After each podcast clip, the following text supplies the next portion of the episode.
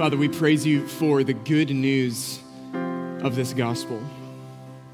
Father, we thank you that while we were wondering, that when we had turned our backs against you, when we had drifted from you, when we had fallen from you, when we ran from you, we rebelled against you, you did not resign us to the grave. But you, in your grace and your kindness and your mercy, you reached down and you rescued our souls from death. Father, we praise you for this. We thank you for the sacred stewardship that you have entrusted to us as your children to continue proclaiming this good news. We thank you for the privilege of sharing the story of Jesus who rescued us and saved us and ransomed us and who gives us new life.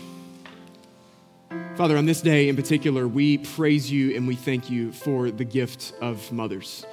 We thank you for your grace and kindness in giving mothers who love you and who serve you. Father, I praise you for my own mom today,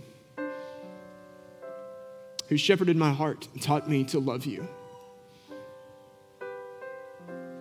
and to follow you.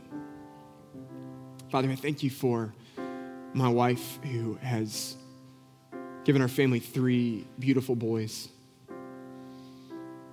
Lord, for every mother in this room, Father, for how they serve us in a million unseen ways, for every unseen, uncelebrated sacrifice, for every unglamorous moment, help them to know today that there is a heavenly Father who sees them and loves them, who delights in them and sings over them. Lord, thank you for the gift of mothers. Father, I pray today for those for whom today is a difficult today. For those who have estranged mothers, for those who have maybe never had a relationship with a mother or a difficult relationship with a mother. Father, I pray for those in this room who desire to be mothers and yet are not. I pray for mothers who have lost a child. I pray for mothers with distant children. I pray for mothers whose children have walked away from you and whose hearts grieve today. And so, Father, I pray that you would be near to them this morning, that they would rest in the promise of Psalm 34 that you are near to the brokenhearted and you save the crushed in spirit. Be close to them today, Father, and comfort them by your grace. And, Father, as we turn our attention to your word this morning, as we proclaim one more time today the story that never gets old, the good news of the gospel of Jesus Christ? Will you shape our hearts by this message? Will we submit ourselves now to the full authority and counsel of your word? Will you use it today, Father, to edify your church and glorify your name? We ask, Lord, that you sanctify us in truth. Your word is truth. And we ask all these things in the name of the Father, the Son, and the Holy Spirit. And everyone said, Amen. Amen. You can go ahead and have a seat. And uh, as you find your seats this morning, uh, I'll invite you, if you're not there already, um, to turn in your Bibles to the book of Jonah. We'll be looking at the last verse today of Jonah chapter 1, verse 17, um, also covering all of chapter 2. But um, before we jump directly this morning um, into the book of Jonah, the Lord uh, laid it on my heart this morning to just share a few things um, in regards to the uh, Supreme Court draft opinion uh, that leaked this past week regarding Roe versus Wade and what is to be our response as followers of Jesus Christ. Um, as followers of Jesus, when it comes to any subject, whether it is spiritual, whether it is moral, whether it is ethical, whether it is philosophical, even if it's political, when it comes to any subject as followers of Christ, we do not start first and foremost with what are my thoughts on this? What are my opinions on this? What are my feelings on this? We don't start with lived human experience and the stories of others. We don't start with what does our political party have to say about this? We don't even start with what does the church have to say about this. We start first and foremost with any subject with what has the Word of God said about these things? What does the Word of God have to say about this? And when it comes to th- this issue of life within the womb, Scripture speaks clearly to these matters.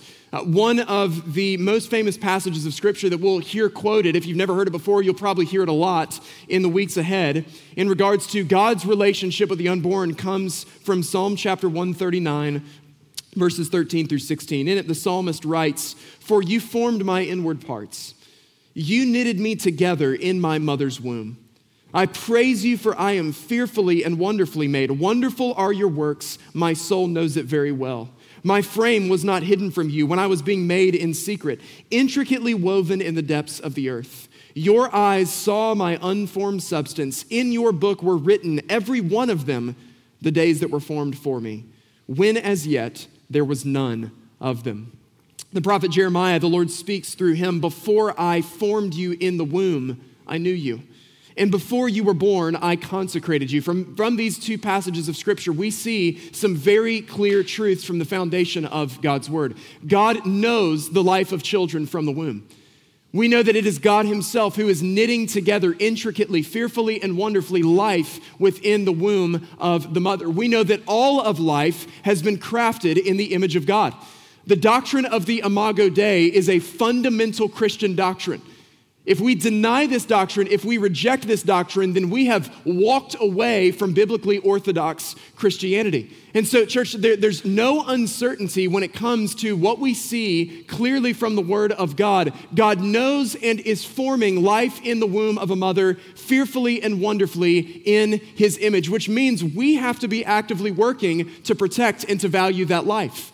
And yet, as followers of Jesus, our calling is not just to be politically pro life. Our calling as followers of Christ is to be holistically pro life.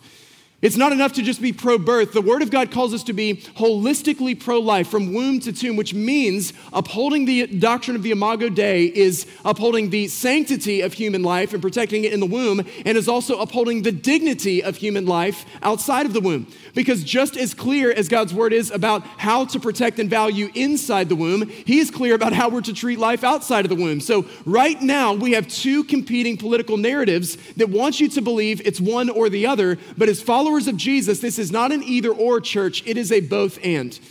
The Word of God calls us to be holistically pro life from womb to tomb. This is our calling as followers of Jesus. And so we need to state it as clearly as we possibly can on the authority of the Word of God. Abortion is a modern day Holocaust.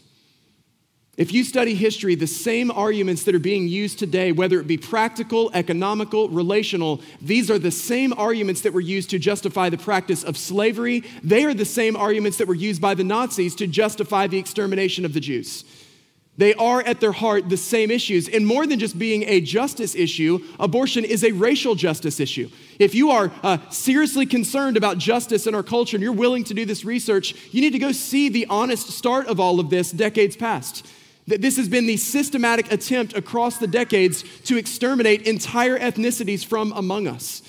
And we, as followers of Jesus, have to recognize this for what it is. It is a modern day Holocaust and the worst injustice of the last 50 years. As a nation, we have blood on our hands for how we have not just tolerated this, but celebrated this.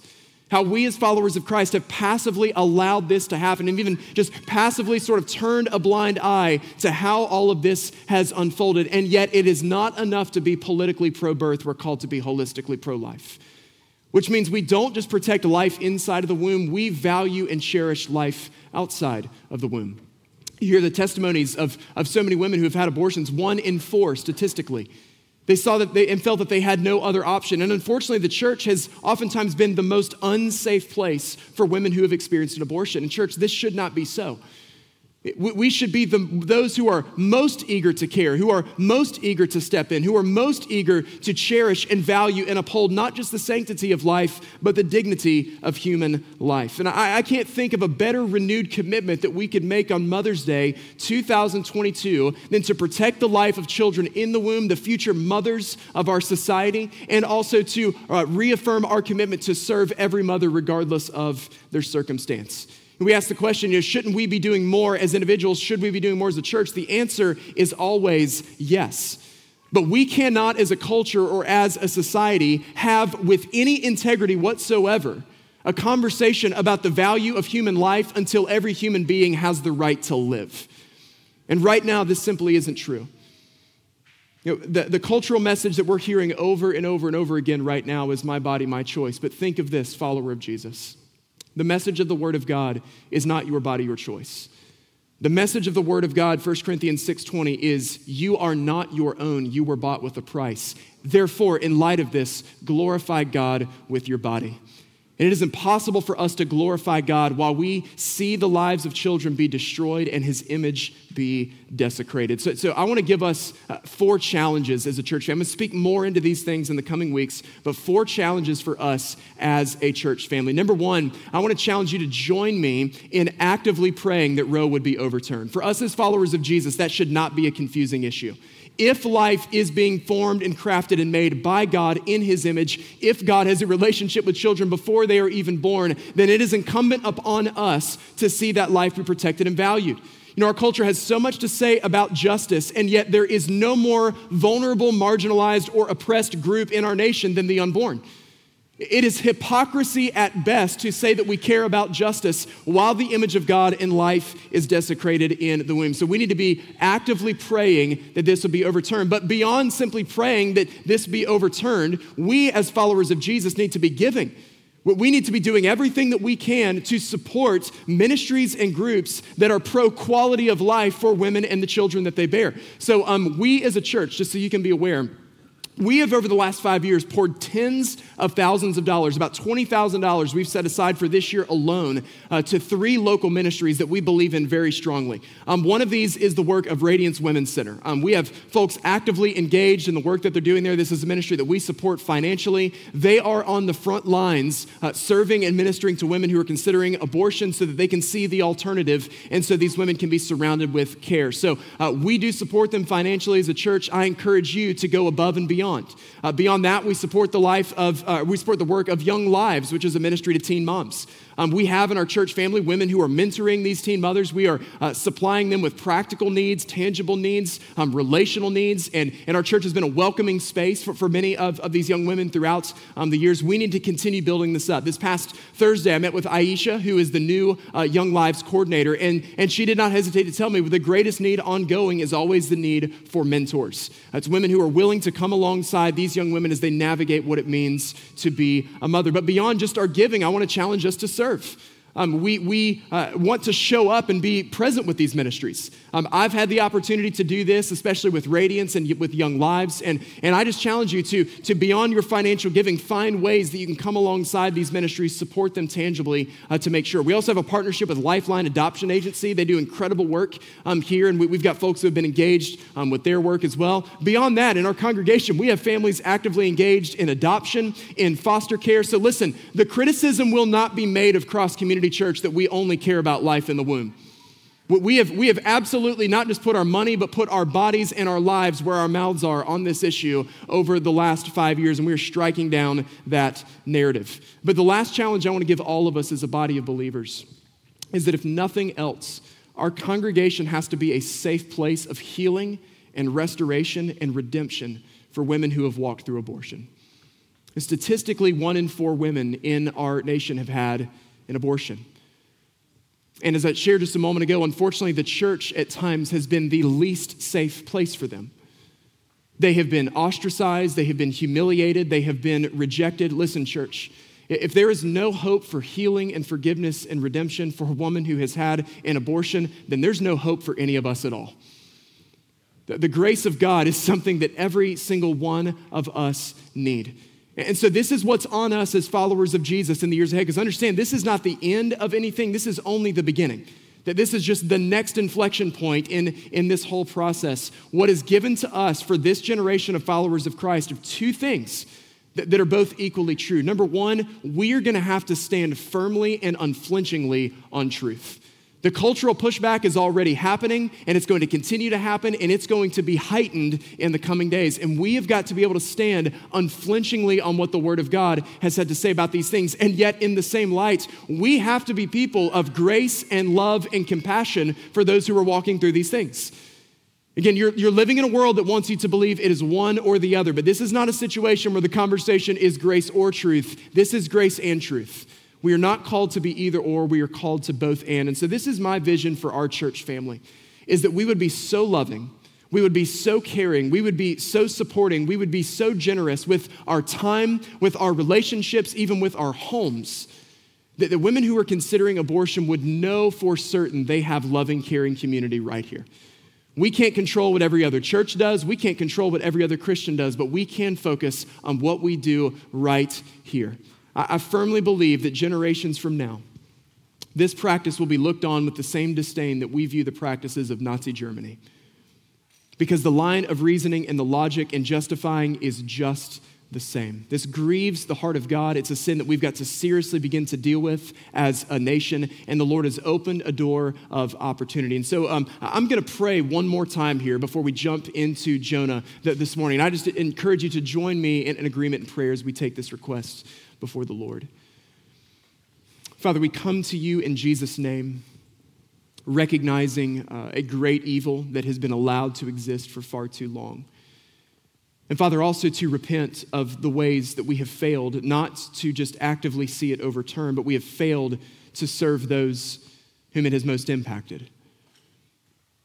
And so, Lord, it's our prayer, it's our desire this morning that you would not let us be either or Christians, that we would be both and followers of Jesus, that we would hold the line on the truth of your word, that we would actively work and labor and endeavor to see this wickedness overturned and reversed. And with equal strength, Lord, we would come alongside and serve those who will be impacted the most. We know that both children in the womb and children outside of the womb are near and dear to your heart, that they have been formed and crafted in your image, and that our calling as your children is not just to uphold the sanctity of life, but its dignity. So, Lord, equip us to that end this morning. We ask boldly and pray in faith in the name of your Son, Jesus Christ, that this would be overturned.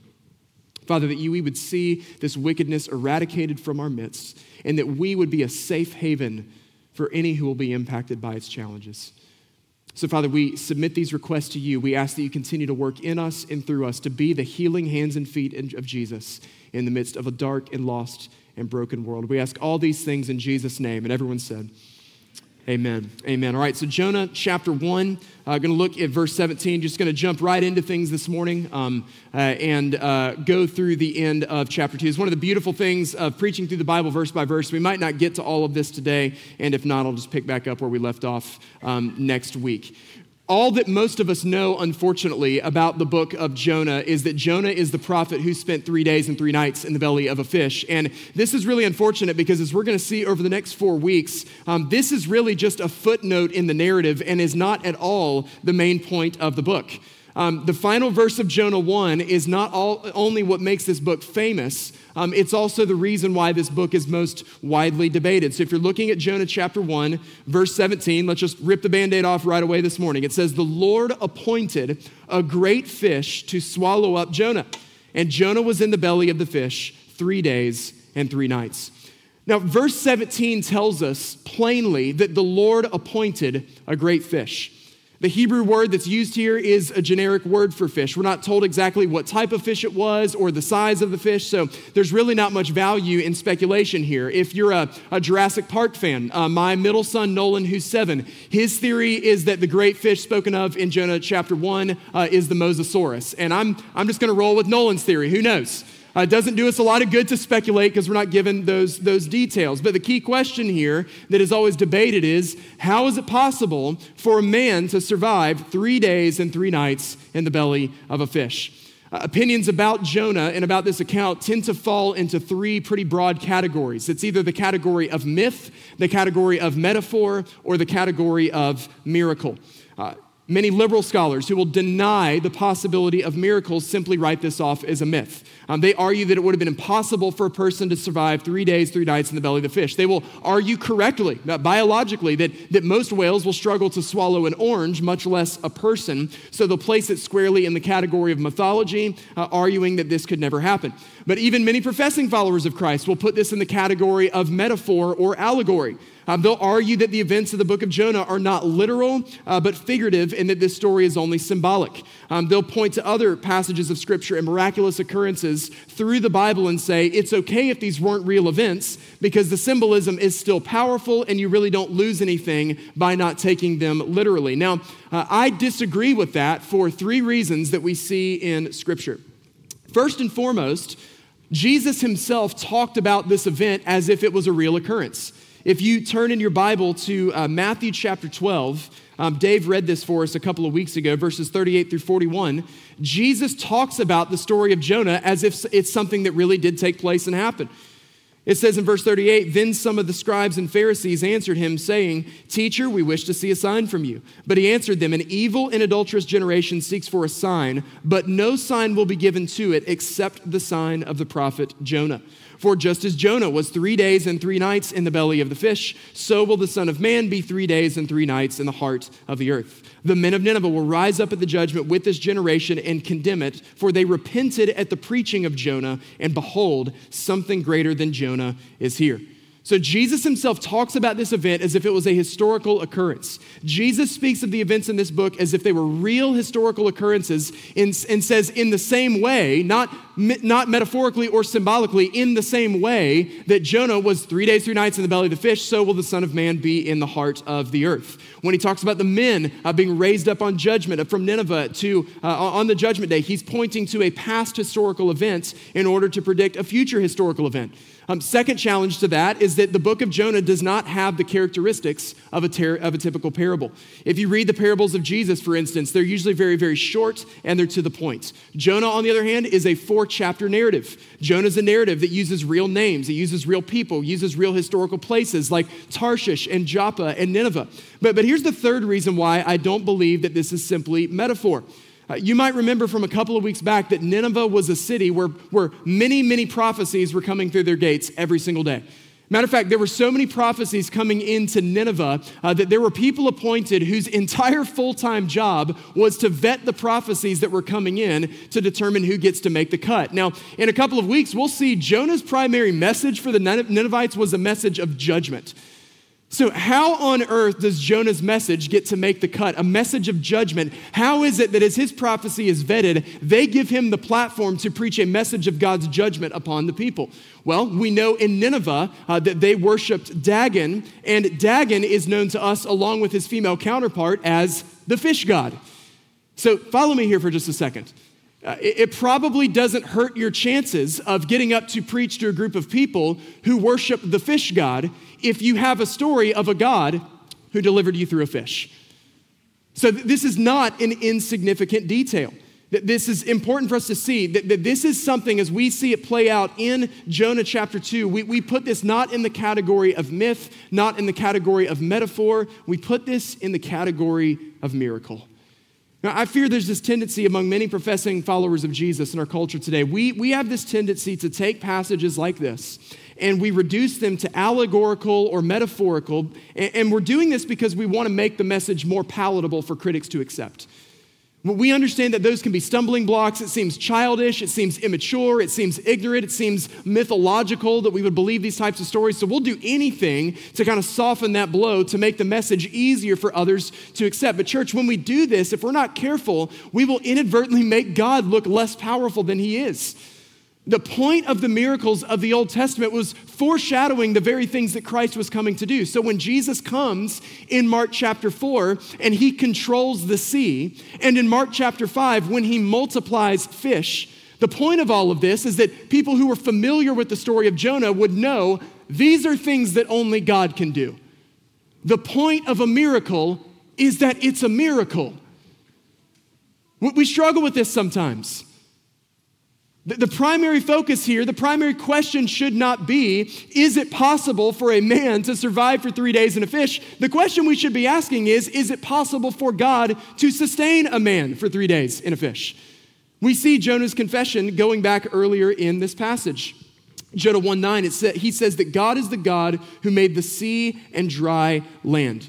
So, if God is the God who spoke the sea into existence, if the God is the God who spoke all of the animals into existence, if God Himself is the one who initiated the natural laws that govern our universe, then He can, at His bidding, at any point in time, suspend those natural laws to accomplish His purposes, or He cannot be God. The question here is not can man survive? The question here is can God save? That's the question that we need to be wrestling with as we look at this passage. When Jesus told the religious leaders they would only receive the sign of the prophet Jonah, he was referring to his own resurrection. We celebrated this just a couple of weeks ago. 1 Corinthians 15, Paul says that if Christ has not been raised, then our faith is in vain. Romans 10 reminds us that if we believe to believe in Jesus Christ, to have saving faith in Jesus Christ, it requires that we believe that God has raised him from the dead. Listen, friend, if you can't bring yourself to believe that God could keep a man for 3 days in a fish, how can you believe in a man who came back from the grave? The key to understanding the miracles in the Bible is the resurrection of Jesus Christ. Because if God can raise Jesus from the grave, then he can do anything. Amen? You are awake this morning. That's good to know. God can do this. This is the miraculous work of God. You know, one commentator confessed of this passage I was so obsessed with what was going on inside the whale that I missed seeing the drama inside of Jonah. Our main concern here should not be what was going on in the belly of the fish. Our main concern should be what was going on in the heart of the prophet. You know, it's really sad to me. I've heard sermons on this passage where the entire time was spent, spent half the sermon, someone trying to prove how possible it is for someone to, to do this. And they'll point to different historical accounts where people have been temporarily swallowed by animals, like, see, it can happen. We don't need to do this because our God is God. He, he does whatever he pleases. He does this however he pleases. The question is not, can man survive? The question is, can God save? And for every single one of us in this room who are followers of Jesus, it should be easy for us to believe that God miraculously kept Jonah in the belly of a fish because he's done a far greater miracle in all of us, which is raising our souls from the grave. If you can't believe that God did it for Jonah, how can you believe that he will do it for you? The primary message of Jonah is not a story about a man who survives. The primary message is about a God who saves. So that is my introduction uh, for our message this morning. And this is what we're going to see in Jonah chapter 1 that the Lord has made every provision for our salvation all of salvation, the whole work of salvation from start to finish is completely and totally a work of God, and we see this reflected in Jonah's prayer. It is God who hears our cries for help, it is God who saves our souls from death, it is God who sends us out to proclaim this good news. So from Jonah chapter 1, let's read again verse 17 down through chapter 2, verse 2. It says, And the Lord appointed a great fish to swallow up Jonah. And Jonah was in the belly of the fish three days and three nights. Then Jonah prayed to the Lord his God from the belly of the fish. This is one of the most famous prayers in all the Bible. He says in verses 1 and 2 I called out to the Lord out of my distress, and he answered me. Out of the belly of Sheol I cried, and you heard my voice. So we see five components of Jonah's prayer showing the work of salvation by the hand of God. We see first from 117 to 22 Jonah's plea. This is Jonah's plea. Now, Jonah chapter 1, verse 3 told us Jonah's goal. He wanted to flee from the presence of the Lord, not working out for him so well up to this point. He wants to flee from the presence of the Lord. And so far, the trajectory of Jonah's life has been down. I love how Nate said this earlier as he was doing the scripture reading. Jonah was at the bottom of the bottom. The trajectory of his actions at this point has only been down. Chapter 1, verse 3 says, He went down to Joppa and found a ship to Tarshish. Verse 3 also says he went down into the ship with the sailors. Verse 5 says he had gone down into the inter, inner part of the ship during the storm. Verses 15 through 17 shows us that he goes down into the depths of the water when he's hurled into the sea. And up to this point in time, he's also been prayerless. Jonah didn't pray about his decision to go to Tarshish. Jonah didn't even pray when the pagan captain asked him to pray. Even the pagan sailors prayed to the Lord as they were throwing Jonah into the sea. It wasn't until he gets into the belly of the fish that Jonah finally turns to the Lord in prayer. And it's finally after coming to the end of himself from the belly of the fish that Jonah lifts up his prayer. He says, I called out to the Lord. Out of my distress, and he answered me. Out of the belly of Sheol I cried, and you heard my voice. So, this is Jonah's prayer. What we, we see over and over th- throughout this passage, Jonah describing essentially a near death experience. Um, Sheol is a place of divine punishment. We see later in verse 6 that Jonah essentially saw himself as in prison, as being locked behind bars. And it's not until Jonah is as good as dead and he comes to the end of himself that he breaks down and turns to the Lord and prays. Uh, this is from Richard Phillips. He says, Sometimes the very best thing that can happen to us is the very thing we most dread. For the simple reason that it strips away our self reliance, humbles our pride, and removes us from every other hope save that of God. Sometimes this is what it takes for us to really pray. I just encourage you to ask yourself this question this morning How far down are you going to have to go? How deep in your rebellion are you going to have to go before you finally turn to the Lord? What's going to have to happen in your life? How far down are you going to have to go before you finally turn and cry out to Him in repentance? I, I fear for many of us today, it's not going to happen until you hit rock bottom, or in Jonah's case, sand bottom. It's not going to happen until you get to the lowest of the low, until you can't go any lower than you have possibly gone. What's it going to take for you to turn to the Lord and get honest about your sin? Is it going to require you blowing up your marriage, guys, because you won't be honest about the sexual sin that's in your heart? Is it going to require you blowing up your marriage, husbands and wives, because you just harbor unashamedly relentless hostility towards one another? Is it going to require parents losing relationships with our kids because we're constantly putting our careers in front of them? Is it going to take losing every friendship you have because you're a relationally toxic person who's unbearable to be around, who can't help yourself with the gossip and the slander? Is, is it going to take financial ruin? Is it going to take a major physical health struggle? Is it going to take prison? Like, what's it going to take before you honestly begin to deal with your sin? How much lower are you going to have to go before you call out to God for help? And, and in Jonah's case, it wasn't just his running, his actively going away from God, his sin of commission. It wasn't just that. For Jonah, it was also a sin of omission. God had given him a very clear directive. He had given him a very clear command that he was refusing to obey. So, for some of us, we're going to hit rock bottom not by sinful rebellion. We're going to hit rock bottom simply because we refuse to do what God has called us to do.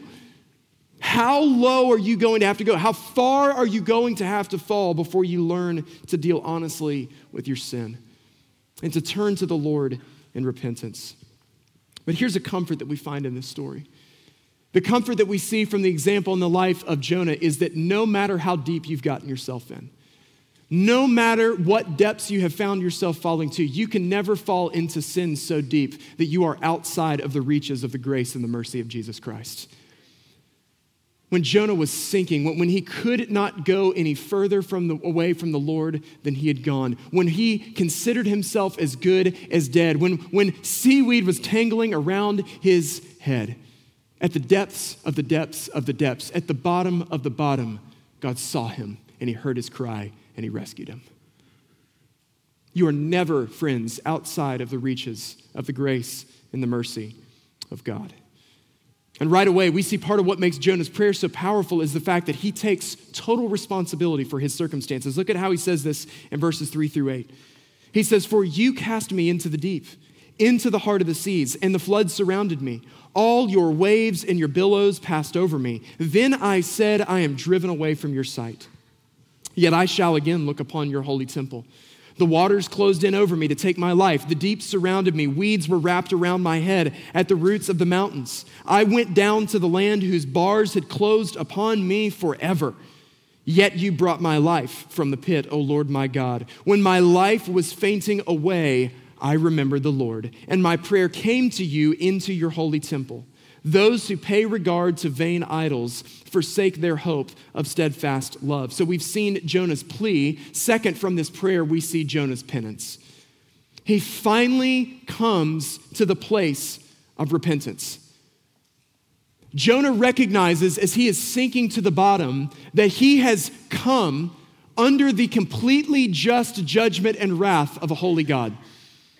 He knows that he is receiving a punishment that he 100% deserved because of his rebellion and sin. We see it reflected in his prayer. Verse 3, he says to the Lord, You cast me into the deep. Even at the hands of the sailors, he knew that they were only instruments being used by God to carry out his judgment. You cast me into the deep.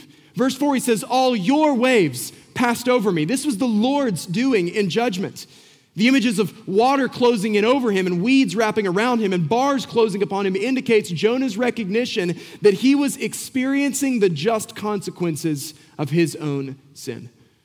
He had sinned against God, was in rebellion against God, and was worthy of nothing but death and the judgment of God, and he knew it.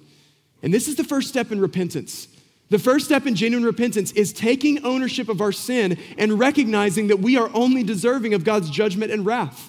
This is from James Montgomery Boice. He says, No one has ever truly repented until he or she has acknowledged that there is nothing in any person that can possibly commend him or her to God. And no one has ever been saved who has not come to God on the basis of the sacrifice that he alone has provided. Now, back in January, we were in Hosea chapter 6, and I mentioned this very briefly. I think in our culture, we tend to be very often tend to be very, very guilty of equating the feeling of conviction with the action of repentance. And these two things are not one and the same.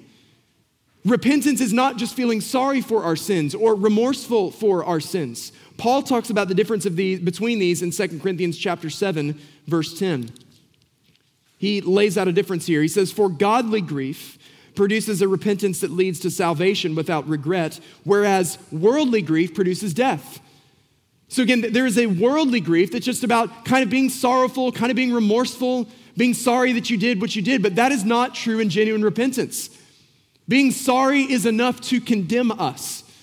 It's only when we enter into genuine repentance and turning from our sins that we find true salvation and deliverance of sins by the hands of God. So understand, church, repentance is not being sorry that you got caught. Repentance is not just experiencing guilt and remorse. Repentance begins with recognizing our total and complete unworthiness in the sight of a holy God. And Jonah does this. Jonah recognizes that it was God and God alone who rescued him from his circumstances. Verse 6, he says, You, Lord, brought my life out from the pit, O Lord my God.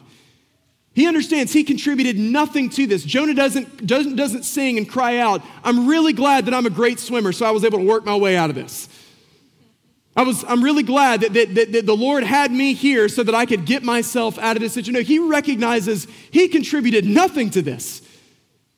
Everything that he was experiencing at the depths of the sea, this was the result of his own actions, and it's God and God alone who reached down to save. So, so two indicators, two markers of true and genuine repentance that we see reflected in the example of Jonah.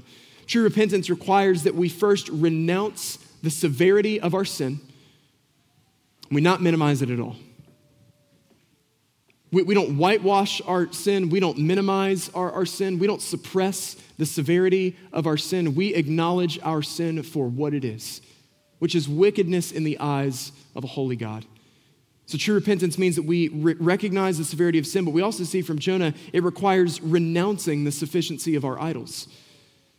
It's not just recognizing the severity and the depth and the magnitude of our sin and dealing with it honestly for what it is. We also have to confess that there is absolutely nothing that can save us from our sins. This is what Jonah says in verse 8. He says, Those who pay regard to vain idols forsake their hope of steadfast love. Jonah recognizes that it is God and God alone who can save him. And so he has to renounce the, the hope that, that could ever potentially be found in idols. He recognizes none can be found in idols, and so he has to renounce any sort of sufficiency in these things. Now, uh, here's the sad thing when it comes to idolatry. Um, there are any, like 1900s, any Indiana Jones fans in the world? Like, when we think of idolatry, you know, what we tend to think of is, is like Indy swapping out that little gold statue for the bag of sand, and then he has to run out of the temple while the big boulder chases him, right? Like, that's what we think of idolatry. We think primitive. We think offering incense to little wooden statues and, and leaving coins to little stone figures. We think this is primitive, that this is no longer something that we're, that we're, immune, that, that we're you know, susceptible to. But, but, church, we make idols out of far lesser things all the time. We so easily and quickly drift into idolatry because idolatry is simply when we put anything in the position of God. Idolatry is when we give our worship and, and we give our affections to something other than to God Himself. We're just as prone to idolatry as any generation. This is from Peter Williams. He says, The essence of idolatry is anything that commands the central place in our lives and to which we give the loyalty and devotion which rightly belongs to God alone. For some people, their, their money is their God, and the pursuit of materialistic goals dominates their lives. But we can make an idol out of anything sports, sex, drugs, politics, career, even home and family. Anything that nudges God out of the perimeter of our lives can become idolatrous.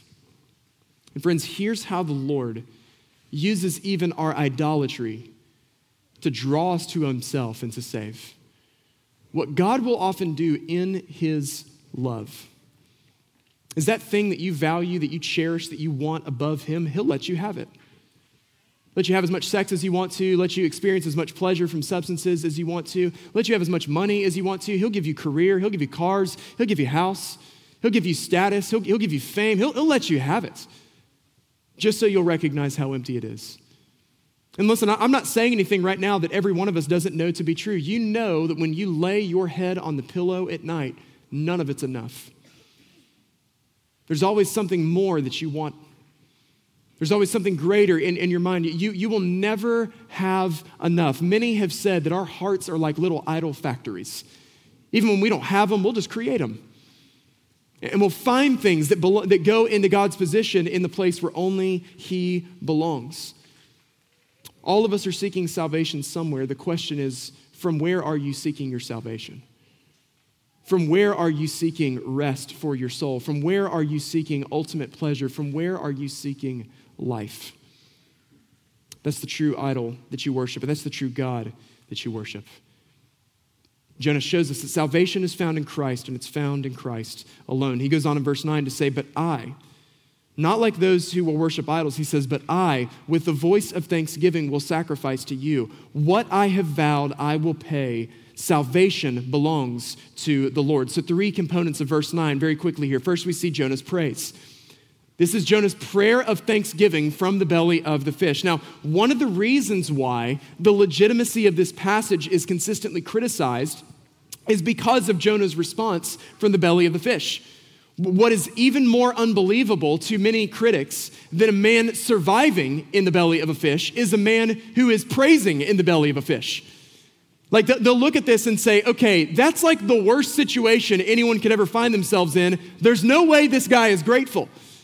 There's no way this guy is praising God in the midst of these circumstances. There's no way, they'll say that that's why this passage can't be true. Nobody would respond in this way.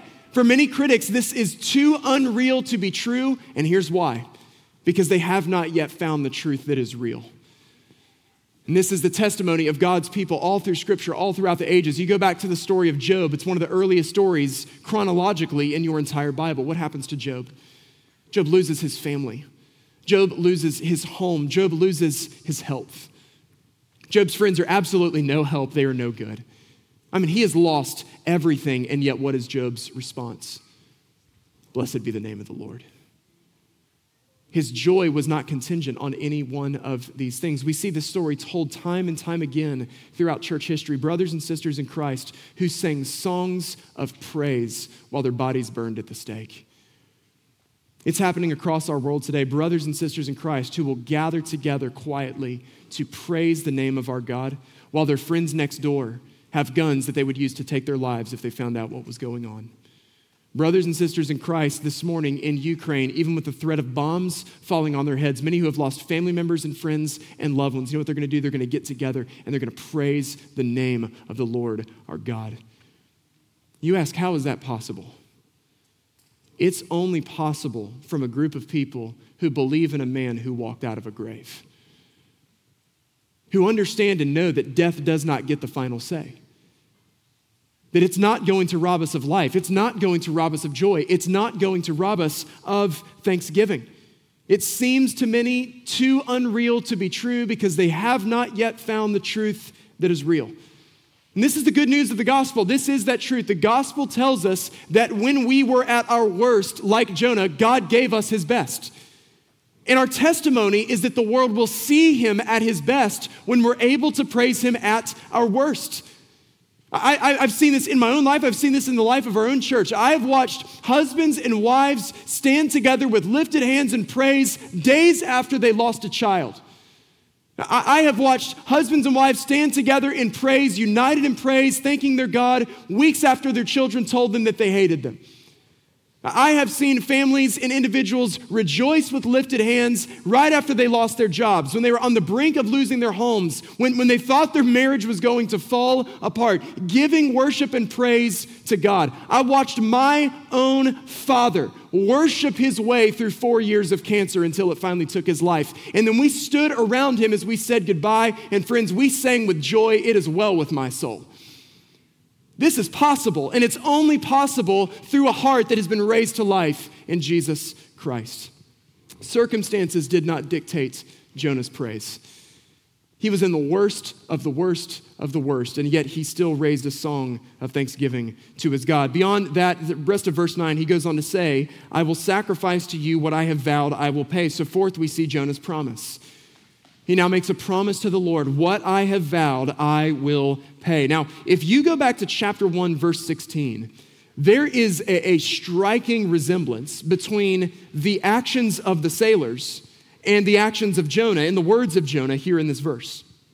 It says, After they hurled Jonah into the sea, and the sea ceased from its raging, verse 16 says that the sailors feared the Lord, offered a sacrifice, and made vows to him. Now, uh, just, just maybe put your thumb on this for a couple of weeks. This is why this is important. Because in the coming weeks through Jonah's ministry, what we're going to see is his own disdain and hatred for the people that he's going to minister to. And yet, what we have in the first two chapters, it's a picture of both Jews and Gentiles bringing their worship before the, before the Lord. And this is the power of the gospel. It's the power of the gospel breaking down the walls and the barriers that have been set up by sins. We're coming back to that in a couple weeks. But this passage doesn't show us the exact nature of the vows that Jonah makes. But I think it's safe to say, based on the context, Job is finally fully surrendered to the calling and the mission that the Lord has given to him. When we surrender our lives to Jesus Christ, it is an all or nothing call. Mark chapter 8 shows us this. Jesus turns to the crowd that's following him and he says, If you want to be my disciple, if you want to follow me, here's what's required. You must deny yourself, take up your cross, and follow me. A few weeks ago, we studied the Great Commission, Matthew chapter 28. We know as followers of Christ, the story does not end with become a disciple and get baptized. That's not the end, that's the beginning. Jesus says, Teach them to observe all that I have commanded you. It's, it's a whole life, all of life, for the rest of our lives transformation that we go through. It's not just a, a one time, one thing commitment that we never step into ever again. Our salvation is not simply about escape from God's judgment. It's amazing if you look at this passage, Jonah never actually formally requests to be delivered from the whale like or from the fish. He understands like like this is actually god's just judgment on my life. He doesn't expect that. He he praises in spite of his circumstances and in spite of these challenges. And this is a powerful picture for us because our salvation is not just about being delivered from judgment. It's about submitting and surrendering to the new life that god has called us to going forward. And i just want to ask you this morning how are you doing with this? How are you doing with being submitted and surrendered to the all that he has commanded because here's the reality for us this morning. I, I, fear for many today, you don't know how to be submitted to the will of God because you've not yet submitted to the word of God. For Jonah, he got himself into these circumstances first and foremost by rejecting the word of God. He turned his back on the word of God. And, and this is a great indictment on our generation of Christians. We don't know the will of God because we don't know the word of God. We can't fully submit to the will of God because we don't fully know the word of God and the will of God. It's a great indictment on our generation. We have greater access to Scripture than any generation of Christians in all of history, and yet we are among some of the most illiterate. And the issue isn't our thirst for information. As a matter of fact, for many of us, that's actually the primary issue, is that we're feasting on information that's not our Bibles. We are informed and educated by everything that's not the Word of God. So we've got a generation of professing Christians. We know what the podcasts have to say. We know what the books have to say. We know what the bloggers have to say. We know what Instagram and TikTok influencers have to say. We know what the political talking heads have to say. We know what the documentaries have to say. We know what an individual's personal experience has to say. We know what our favorite celebrity pastor has to say, or Christian author, or conference speaker. We even know about the people who don't like those people and their opinions about those people. But we know what they all have to say. What many of us don't know, unfortunately, is what the Word of God has to say. So when we do deal with issues like abortion as a culture, we're like, what do we do? Because we have filled our minds with every word that's not the Word of God. We're being shaped and discipled and catechized by a wicked, wretched, perishing, and going to hell world than submitting ourselves to the Word of God. Many of us today are being informed and educated by everything but the Word. So instead of filtering our thoughts and our opinions and our convictions through Scripture, we often filter Scripture through our thoughts, opinions, and conviction. So even if we know what the Word says, many of us are guilty of refusing to submit to its authority. We cannot be fully committed to God until we are fully submitted to the authority of God's Word. We will never be fully devoted. We will never be wholeheartedly devoted to the will of God until we are wholeheartedly submitted to the word of God. So Jonah closes out this passage. He makes that promise What I have vowed, I will pay. And then here comes his great confession and profession of faith Salvation belongs to the Lord. Salvation belongs to the Lord. And verse 10 tells us that it's at that moment the Lord spoke to the fish and it vomited Jonah out upon the dry land.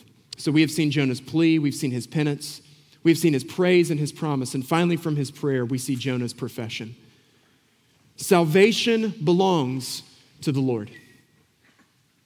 All of salvation from start to finish is totally and completely a work of God's divine grace. Uh, and look at this everything good that happens to Jonah in this passage happens completely in spite of who he was and what he was trying to do. It was God, verse 17, who tells us that appointed the fish. It is God who rescues. It is God who allows him to experience the emptiness and the consequences of sin. It is God who has given him a purpose and a mission. It is God who delivers him into the dry land. Salvation belongs to the Lord. That is the profession upon which the church is built and upon which the church stands. We are saved, friends, by grace alone, through faith alone, in Christ alone, to the glory of God alone, which is why we preach the message of the gospel according to the word of God alone. If you were to summarize the doctrine of salvation in one simple sentence, it would be Jonah 2 9. Salvation belongs to the Lord. You Martin Luther, what was once asked, he was receiving opposition from the Catholic Church who put great uh, credence into uh, the works that we would do to earn and inherit and affirm salvation. And, and they were, he was once asked, what, what, sir, did you contribute to your salvation? And this was Luther's response. He said, Sin and resistance. That's true for all of us. That's what we brought to the table. You weren't saved because you went to church. Like you, you weren't saved because you got baptized, because you went through a class. You weren't saved because of how much you give and how much you serve and the mission trips you've been on. You were saved by grace and grace alone, through faith and faith alone, through Christ and Christ alone. And we have contributed absolutely nothing to this in eternity past, it was God who called you and foreknew you. It was God who predestined you and justified you and glorified you. In your lifetime, it is God who effectually called you to himself through his word and gave you the faith to respond to him in repentance. It was God who regenerated your, new, your heart and gave you new affections and desires and filled you with the power of the Holy Spirit. And it is God who keeps you and preserves you and will see you through to the last day until we see him face to face. Friends, as Jonah was delivered to the shores of Nineveh through the trials of the sea, the day is coming when you and I will finally be delivered to the shores of heaven and we will see him face to face. I want to close with this, this this, morning. A couple weeks ago, our family was on vacation at uh, Universal Studios. We took our boys there for a few days. And um, has anybody ever done like this, this modern Marvel, like the Harry Potter world thing? I mean, it's just nuts, right? And so we, we had been there three days. We're exhausted. We've been there 12, 13 hours pretty much every single day. And um, we get to the end, the last night we were there, we're at the, the Hogwarts Castle, and they do at night a light show. And so our boys are just standing there watching this thing, and then after a few minutes of waiting, man, this, this whole thing just starts to get like glitterly, gl- like, like gold illuminated. It's just this incredible scene. And, and, and I'm, I'm just an honest confession. I'm trusting you with this this morning. I'm watching this, and I started to tear up a little bit. And, and here is why. Uh, my, my oldest son, for, for school, he has been reading uh, John Bunyan's Pilgrim's Progress.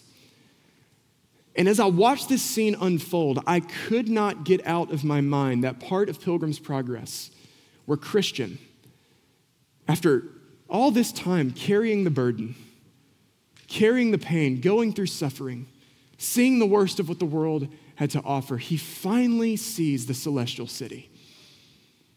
And his burden is relieved. And these are the words from Pilgrim's Progress. He says, Now, as just as the gates were opened to let in the men, I looked in after them, and behold, the city shone like the sun. The streets also were paved with gold, and in them walked many men with their crowns on their heads, palms in their hands, and golden harps to sing praises withal.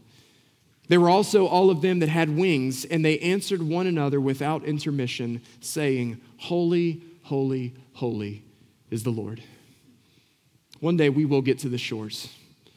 One day we will get to that celestial city. We will see our King Jesus face to face. So, so, three challenges for us very quickly as we wrap up this morning in light of the example of Jonah. First challenge for us is to humble yourself before Him in times of desperate need.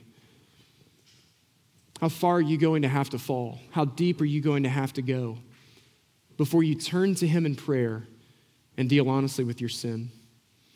The second for all of us is to testify as a witness to the power of His grace. Testify as a witness to the power of His grace. What is your story of how the Lord has raised you from death to life? Are you sharing that story? Are you telling the great story of what God has done for you in rescuing your soul from death? And for some in this room, that the challenge for you today, very simply, and the invitation is to call on the name of the Lord and be saved. Salvation is found in no one else. Salvation belongs to the Lord and to Him alone. Are you ready today to deal honestly with the severity of your sin, to renounce the sufficiency of your idols, and to turn to Him for the salvation of your soul? Will you bow your heads with me as we close? Our time together, uh, it's been long this morning as we've um, addressed several important things. As we close this morning, I, two, two challenges depending on where you are today. The first is if you are not a follower of Jesus Christ, He invites you today, no matter how deep you are in your sin, to call on His name and be saved. Uh, we have put Next Steps cards on your seats this morning. We would love for you to use those and communicate that with us. In just a moment, you'll have an opportunity to go meet with a member of our prayer team in the back of the room just to receive prayer and encouragement from them as you give your life to Jesus, submit yourself to Jesus for all of us as followers of Christ, what, what sin is in your heart that you need to deal honestly with today? Lest we fall deservedly into the justice of God's consequences. As we come to the table, let, us do this through confession, let's do this through repentance, rejoicing in the hope of the gospel, and in the salvation that's offered to us through Jesus Christ. So, Father, we thank you for your son, Jesus. We praise you for what he has accomplished for us through his perfect life, death, and resurrection. Receive glory and honor now as we sing, as we pray, as we confess, as we repent, as we turn and orient our hearts to you. Do a work in us today that we'll never forget. Set us apart as instruments for your glory to leave this place proclaiming your good news, wholeheartedly submitted to your will in our lives. We ask all these things in Jesus' precious and holy name. And everyone said, Amen. Amen.